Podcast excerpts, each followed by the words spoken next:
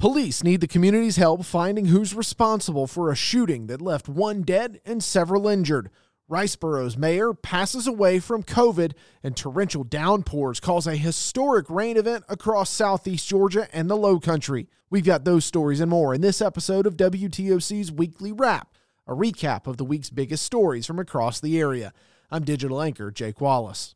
Yemassee police say they need help from the community to solve a weekend shooting that left eight people shot, including 33 year old Willie Roberts, who was killed. The seven other victims include an 8 year old, two 12 year olds, and two 14 year olds.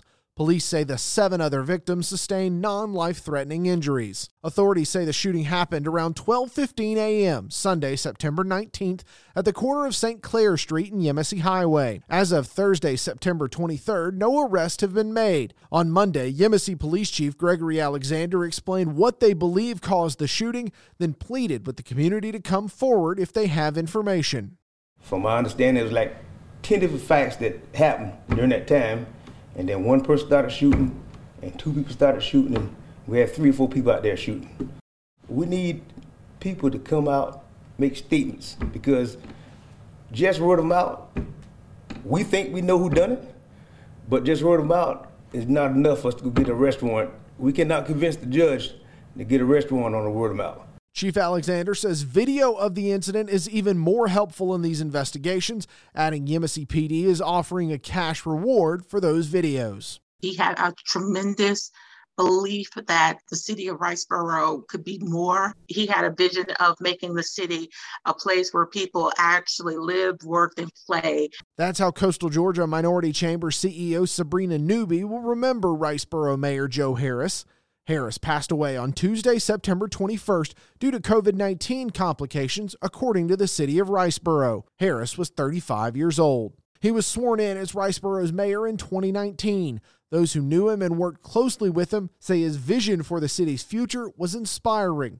Here's State Representative Al Williams. When I started as state representative some 20 years ago, uh, Joe wasn't old enough to vote. And to see him come along and, and pledge his efforts and his work and his time was inspiring. It should inspire someone to want to step up and fill those shoes. In a statement released to WTOC, the city of Riceboro says city council will meet as soon as possible to discuss how to move forward. The shooting deaths of Maggie and Paul Murdaugh are being investigated by the FBI. South Carolina state law enforcement confirmed that Thursday, September 23rd. In a statement released Thursday, South Carolina law enforcement chief Mark Keel says, quote, as a result of the brutal murders of Maggie and Paul Murdaugh on June 7th, SLED's initial priority was finding anyone responsible for their deaths. During the course of the double murder investigation, agents with SLED have uncovered other potential crimes that warrant further investigation. Chief Keel's statement continues I've been in contact with the Federal Bureau of Investigation as well as the United States Attorney's Office for the District of South Carolina. From very early on in this investigation, SLED has utilized federal resources as needed. We'll continue to call upon our federal partners as their assistance is needed to successfully investigate and prosecute specific aspects of these cases. End quote. That comes just two days after one of the passengers in a deadly 2019 boat crash involving Paul Murdaugh filed a lawsuit against Alex and Buster Murdaugh.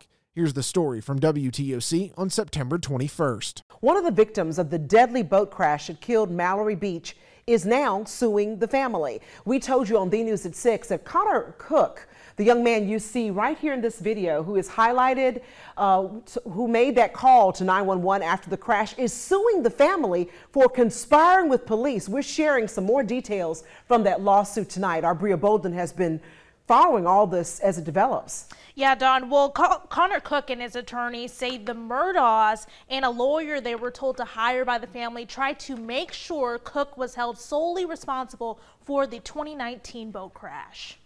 The lawsuit claims that officers did not properly investigate who was driving the boat at the time of the crash that killed 19 year old Mallory Beach. It alleges that Cook was the only one asked to complete a sobriety test, despite telling officers Paul Murdaugh was driving. Evidence now seems to be unaccounted for. The fact that people were not asked to uh, perform field sobriety tests immediately there on the mud bank or oyster bank where the accident occurred.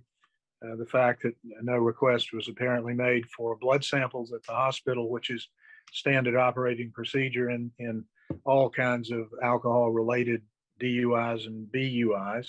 Those were all very troubling to me. The lawsuit says Alex Murdaugh instructed Cook's family to hire Corey Fleming to represent them and discourage Cook from talking with police. It goes on to say Cook and his family were not aware Fleming was Murdaugh's college roommate and Paul's godfather. The suit claims Cook and his family found out Alex Murdaugh and others were, quote, orchestrating a campaign to have Connor Cook held criminally and civilly responsible for the boat accident. Well, the lawsuit also names Buster Murdaugh, Parker's convenience stores, and the clerk who sold underage Paul Murdaugh alcohol. You can read that full lawsuit on our website, WTOC.com. You'll find the link in the podcast description of this episode. Southeast Georgia and the Low Country saw rain, rain, and more rain on Monday, September 20th. WTOC First Alert meteorologist Jamie Ertle explains why it was a rain event for the history books. You know, five days out, we knew Monday, the 20th, was going to be wet. We just didn't know it was going to be record breaking wet. A stationary front parked itself along southeast Georgia. So just imagine if I 16 extended out into the Atlantic. It was just a highway for moisture to stream onshore, and that's what it did. By midday, we had already broken the record set back in 1885 at 2.12 inches of rain. And by the end of the day, and it rained literally up to 11:59, we had 6.66 inches of rain.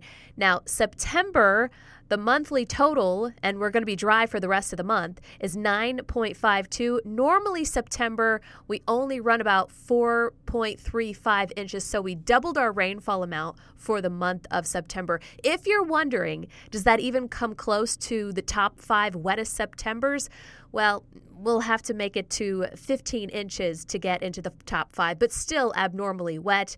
The greatest one day rain event, get this, September 16th, 1924. And then I looked it up to see, I wonder what happened. Yeah, we had a hurricane, Hurricane 5 came across southeast Georgia, a backdoor hurricane, made landfall in Florida, and dumped 9.02 inches of rain on September 16, 1924. The second greatest rainfall event, 8.94 inches from Hurricane Matthew. That massive rainfall caused several streets to flood in Savannah, forcing many to be closed by the city for several hours. You can get the latest news, weather, and sports every night on the news and all the time at WTOC.com and on the WTOC app. Thanks for listening, everyone. Have a great weekend.